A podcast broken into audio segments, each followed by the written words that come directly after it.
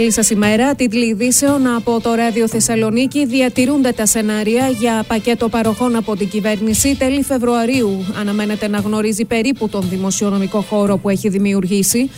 Η συνέντευξη τύπου του Πρωθυπουργού χθες κινήθηκε σε προεκλογικούς τόνους, προανήγγειλε νέα μείωση ασφαλιστικών εισφορών, ανοιχτό σε συζήτηση για μόνιμες μειώσεις σε έμεσους φόρους, νέο ενιαίο μισθολόγιο για τους δημοσίους υπαλλήλους. Δεν μπορούμε να ρισκάρουμε περιπέτειες ακυβερνησίας, τόνισε αργότερα ο Πρωθυπουργός, μιλώντας σε εκδήλωση της ΟΝΕΔ.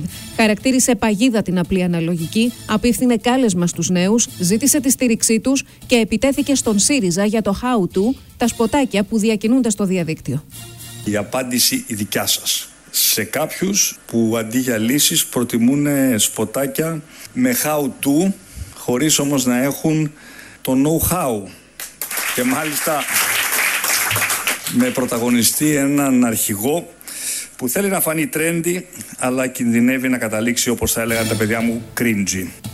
Ο Αλέξης Τσίπρας επιτέθηκε στην κυβέρνηση χθες από το Εγάλεο, συνομίλησε με συνταξιούχους, μιλώντας για εξαπάτησή τους από την κυβέρνηση Μητσοτάκη. Έχουμε στόχο να επαναφέρουμε τη 13η σύνταξη, να δώσουμε τα αναδρομικά που είναι χρωστούμενα στους συνταξιούχους, να καταργήσουμε την ιδιωτικοποίηση της επικουρικής ασφάλισης. Αυτά είναι δεδομένα τα έχουμε αναγγείλει. Έχουμε στόχο βεβαίως να αποκαταστήσουμε όσο μπορούμε και την αδικία που έχει να κάνει σήμερα με την προσωπική διαφορά. Προβάδισμα 6,1% για τη Νέα Δημοκρατία δίνει η δημοσκόπηση της ΡΑΣ για το Action 24. Λαμβάνει 30,8%, ο ΣΥΡΙΖΑ 24,7%, το ΠΑΣΟΚ 13,9%. Στην υπόθεση του Qatar Gate, σε μυστική τοποθεσία καταθέτει σήμερα ο Αντώνιο Παντσέρη μετά τη συμφωνία με τις βελγικές αρχές να μιλήσει με ονόματα. Σήμερα αναμένεται και η συμπληρωματική απολογία της Εύα Καηλή, ενώ την Πέμπτη αναμένεται η απόφαση για την αποφυλάκηση ημί του συντρόφου της. Στο μεταξύ, σύμφωνα με το Πολίτικο, στο κάδρο της έρευνας μπαίνει η μήκυο τη αδερφής της Εύα Καηλή.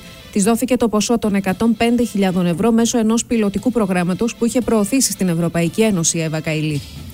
Σήμερα θα συνεχιστεί η δίκη για τη δολοφονία του Άλκη Καμπανού. Θα εξεταστεί ο πρώτος μάρτυρας του κατηγορητηρίου. Κατά πληροφορίες, πρόκειται για έναν από τους δύο φίλους του Άλκη που ήταν μαζί του το μοιραίο βράδυ. Τεράστιος όγκος νερού που δέχθηκε χθες η Αριδαία στο νομό Πέλλας. Ο Δήμος κηρύχθηκε σε κατάσταση έκτακτης ανάγκης, κλειστά είναι σήμερα τα σχολεία. Το νερό μέσα στα καταστήματα έφτασε τους 60 με 70 πόντους, πλημμύρισαν δρόμοι, λίμνες, πάρκα και γήπεδα. Ρηφιφή τη νύχτα σε κοσμηματοπολείο στο κέντρο της Θεσσαλονίκης. Γύρω στη μία τα ξημερώματα, επί της οδού Εγνατίας, στο ύψος της Αντιγονιδών, άγνωστοι μπήκαν σε διπλανό εγκαταλελειμμένο κατάστημα, άνοιξαν μία τρύπα στον τοίχο και αφαίρεσαν κοσμήματα άγνωστης ακόμη αξίας. Ληστεία σε κατάστημα ψηλικών σημειώθηκε γύρω στις 3 τα ξημερώματα επί της οδού Ιασονίδου στο κέντρο της Θεσσαλονίκης. Ένας ο δράστη με την απειλή εχμηρού αντικειμένου αφαίρεσε περίπου 120 ευρώ. Περισσότερα στο αρθέ.gr.